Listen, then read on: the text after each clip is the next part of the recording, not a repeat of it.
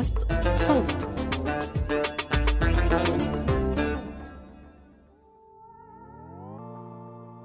صباح يوم جميل السما زرقاء وصافية النسيم عليل الشمس مشرقة وفي شوية غيوم بيضاء ناصعة.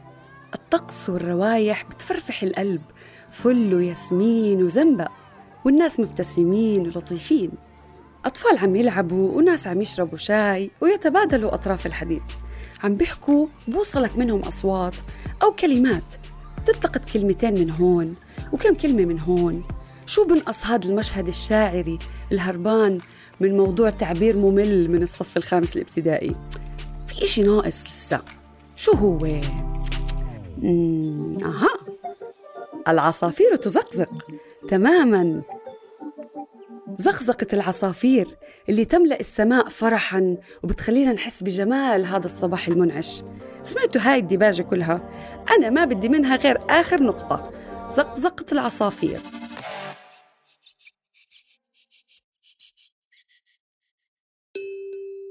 مرحبا يا أصدقائي معكم سلام قطناني وراح أقدم لكم بودكاست معلوم من إنتاج صوت. هاي المرة بدي إياكم تركزوا بصوتي وبس وبس وبس وبس. وتسمعوا شو عم بحكي منيح. حابة كالعادة أعمل الإشي اللي بحبه بإني أقدم لكم معلومات حلوة بس هالمرة بالصوت والتجربة رح تكون حلوة كتير. على كفالتي.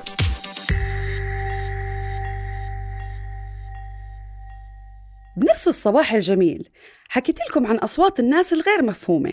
خلونا نتخيل إنهم قاعدين بمطعم. كيف بتسمعوا أصواتهم؟ ضجة غير مفهومة أصوات بلا معنى. طيب ما بشبه هذا الإشي أصوات زقزقة العصافير يا ترى؟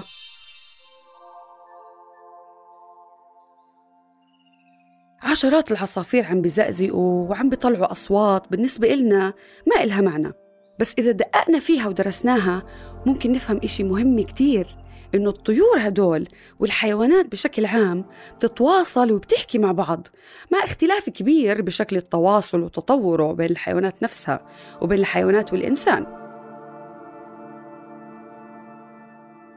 مبدئيا خلونا نفوت بين هالعلماء ونشوف شو بيقولوا عن تواصل الحيوانات. هل هو لغة ولا شكل من أشكال التواصل والتعبير والأصوات؟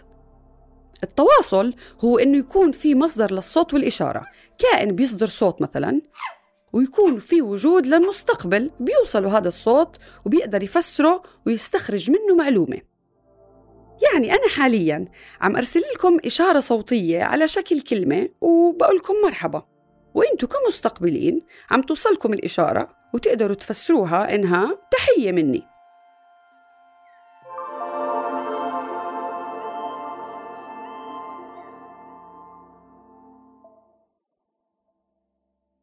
الكائنات الحية بتتواصل لما بتكون بمجتمع حيوانات أو بشر. الاثنين بتواصلوا لما يكونوا عايشين بجماعة. بيحاولوا يوصلوا لأعضائها رغباتهم بيعرفوا عن أنفسهم مثلا بيعبروا عن حاجاتهم جوع خوف حزن فرح هيك يعني. هذا الإشي واضح إنه موجود عند الحيوانات والبشر بس الوسيلة هي اللي بتختلف. كثير من العلماء بيقولوا إنه التواصل اللي بتعمله الحيوانات مع بعض لا يرقى لأنه يعتبروه لغة بالمعنى الحرفي للكلمة يعني مثل لغات البشر. هو شكل من أشكال التواصل والإشارات اللي بتوصل معنى معين. والاختلاف الرئيسي بين التواصل البشري والحيواني هو النموذج أو التراكيب. العلماء لحد الآن لقوا إنه الحيوانات ما عندها القدرة إنها تبني تراكيب من عدة كلمات يعني إنها تبني جملة أو تعمل تركيب يشرح فكرة. لغة البشر في إلها عدة صفات بتخليها مختلفة عن لغة أو تواصل الحيوانات. مثلاً إنه الكلمة بحد ذاتها هي ولفظها وأحرفها ما بتدل على معناها. يعني كلمة بيت ما فيها أي إشي بدل على إنها بتوصف أربع حيطان وسقف للسكن. الكلمة بحد ذاتها هي وصوتها ما بيعبروا عن معناها. بيت. بس إحنا البشر بنفهمها لأنه بنفهم دلالة معناها.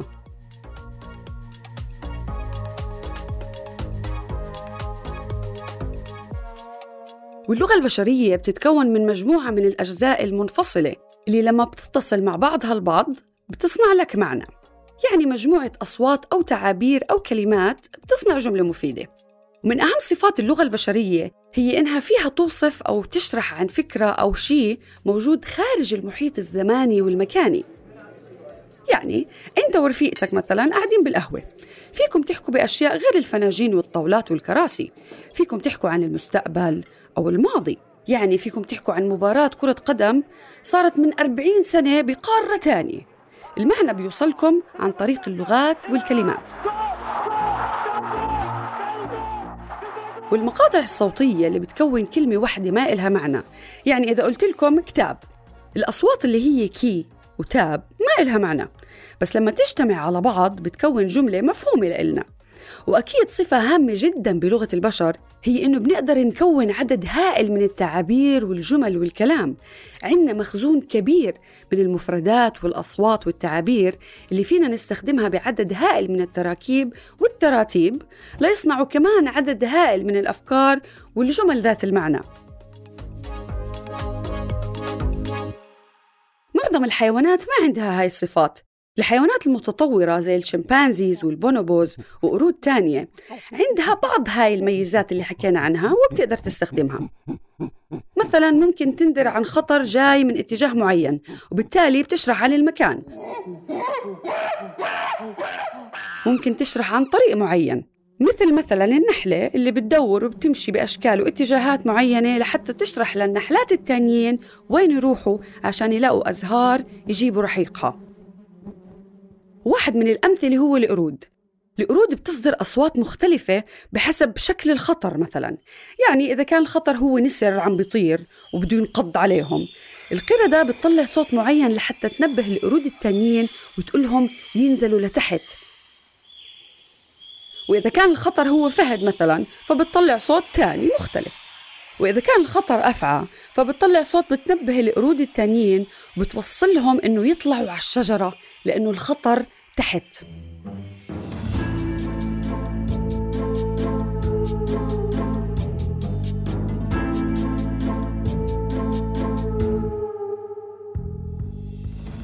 والحيوانات مثل أي مجتمع بشري كل فرد فيها في له دور.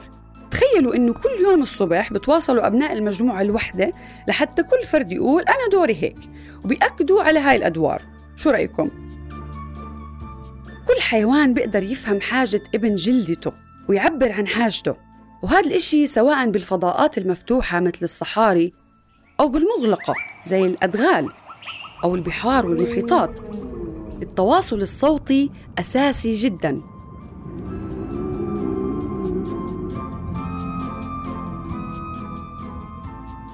التواصل الصوتي بين الحيوانات ما بيقتصر فقط على حالة الخطر طبعاً الحيوانات بتعبر عن حاجات ورغبات تانية كتير.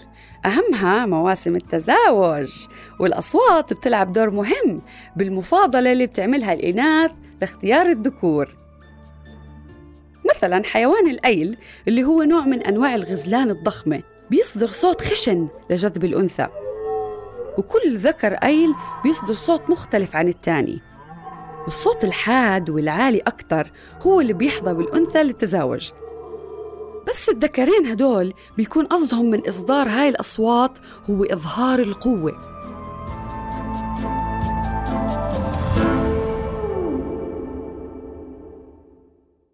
يمكن عم تستنتجوا معي عمق الموضوع.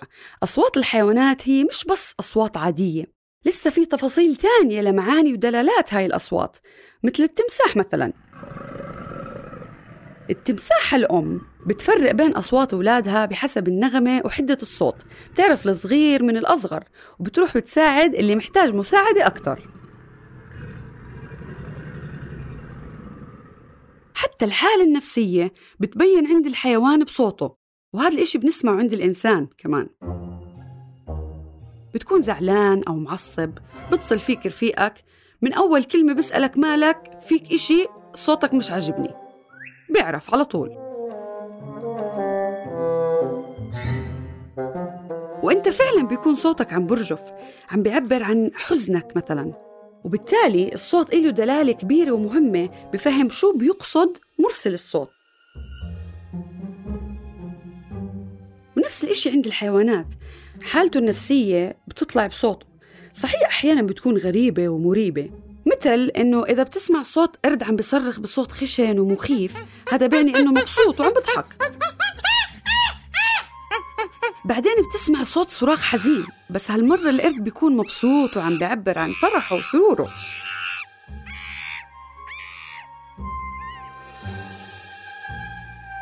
طب شو رأيكم إنه حتى في حيوانات بتكذب؟ نوع من أنواع الطيور بس يشوف الأنثى تبعته عم تطير وتبعد. بصير يطلع الصوت اللي بالعادة بيعبر عن وجود الخطر أو إنه في مفترس جاي. بس اكتشفوا العلماء إنه لا في مفترس ولا ما يحزنون.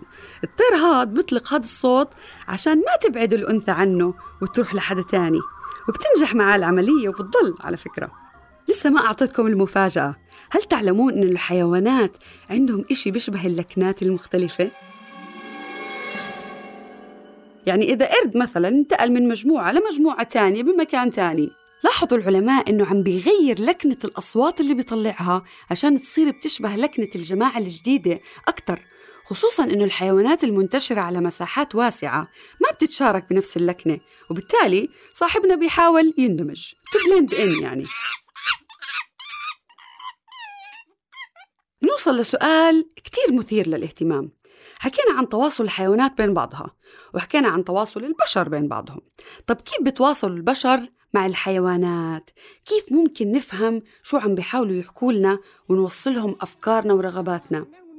ذهب الليل وطلع الفجر والعصفور صوصو شاف القطة قال لها بس بس قالت له نو نو ماما قالت له سيب القطة بتوقع معظمنا إن لم يكن كلنا كان على احتكاك مع حيوان أو عدة حيوانات قطط أو كلاب أو حتى خيول. وإذا مش بالواقع بيكون بالأفلام والمسلسلات. بنشوف أصحاب هدول الحيوانات عم بيحكوا معهم بأي لغة كانت عربي، إنجليزي، سنسكريتي. وبنلاقي إنه الحيوانات بسمع وممكن كتير ينفذ الأمر اللي بيعطيه صاحبه. اقعد بيقعد وقف بيوقف أركض بيركض. طبعا عم بحكي خصوصا عن الكلاب. أما القطة فبتكون عم تفهم عليك بس مش فارق عندها وما بترد. وعي يا قطة. تخافي مني. وعي يا قطة. تهربي مني. حتى أصحاب الخيول بتلاقي الفارس اللي بيركب الخيل بيحاكيه بيعطيه أوامر صوتية لتحديد سرعة الركض أو المشي أو التوقف. وطبعا العكس صحيح يعني مش بس الإنسان بيقدر يتواصل مع الحيوان الحيوانات كمان بتتواصل مع البشر. العلماء لقوا إنه في 30 نوع من الطيور و29 نوع من الثدييات بتقدر تتواصل مع الإنسان. وفينا نعطي مثال بتوقع كتير منا بيعرفوه الكلب.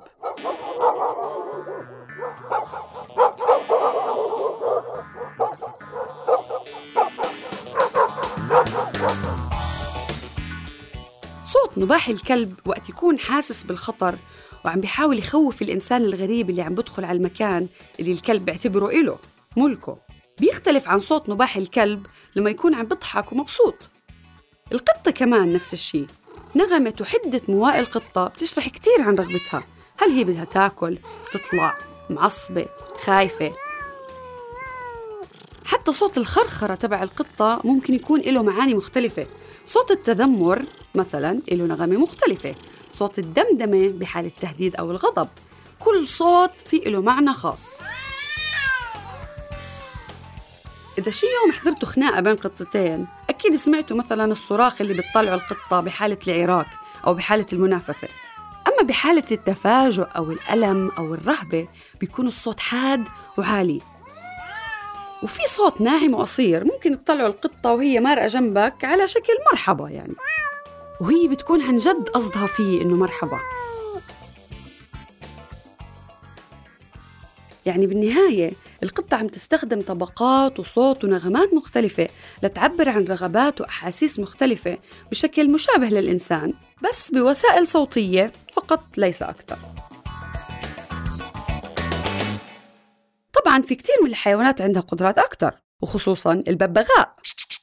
اللي بيقدر يقلد لفظ كلمات وبشكل واضح وممكن كمان يفهم معاني الكلمات بعد التدريب في ببغاء رمادي اسمه أليكس علموه 100 كلمة باللغة الإنجليزية وصار يقدر يرد على أسئلة متعلقة بالأشكال والألوان والأحجام والأرقام ونسبة الإجابات الصحيحة وصلت ل 80% What number is Gray?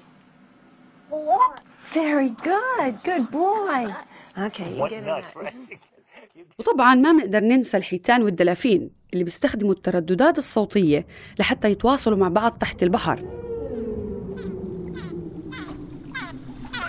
والعلماء قدروا يدرسوا هذا الشيء ويلقطوا الأصوات يلي مش ممكن يسمعها الإنسان إلا بالاستعانة بمعدات مختصة. حتى إنهم اكتشفوا إنه الحيتان في عندهم لهجات متعددة متخيلين؟ كل هذا بيقودنا لنقطتين. الأولى هي تعقيد وروعة الكون من حولنا. آلاف أنواع الحيوانات والطيور والأسماك والحشرات. وكل ما تقدم العلم وتطور عم نفهم أكثر ونعرف إنهم أعقد مما كنا بنتخيل بطريقة تواصلهم وتفاصيل حياتهم وكل شيء بتعلق فيهم. ما بالكم بالبشر؟ والنقطة الثانية الأهم هي إنه الإنسان قدر يتوصل لهاي المعلومات عبر آلاف السنين وخصوصا بالمية وخمسين سنة الأخيرة اللي تطور فيها العلم بشكل رهيب بس وين المشكلة؟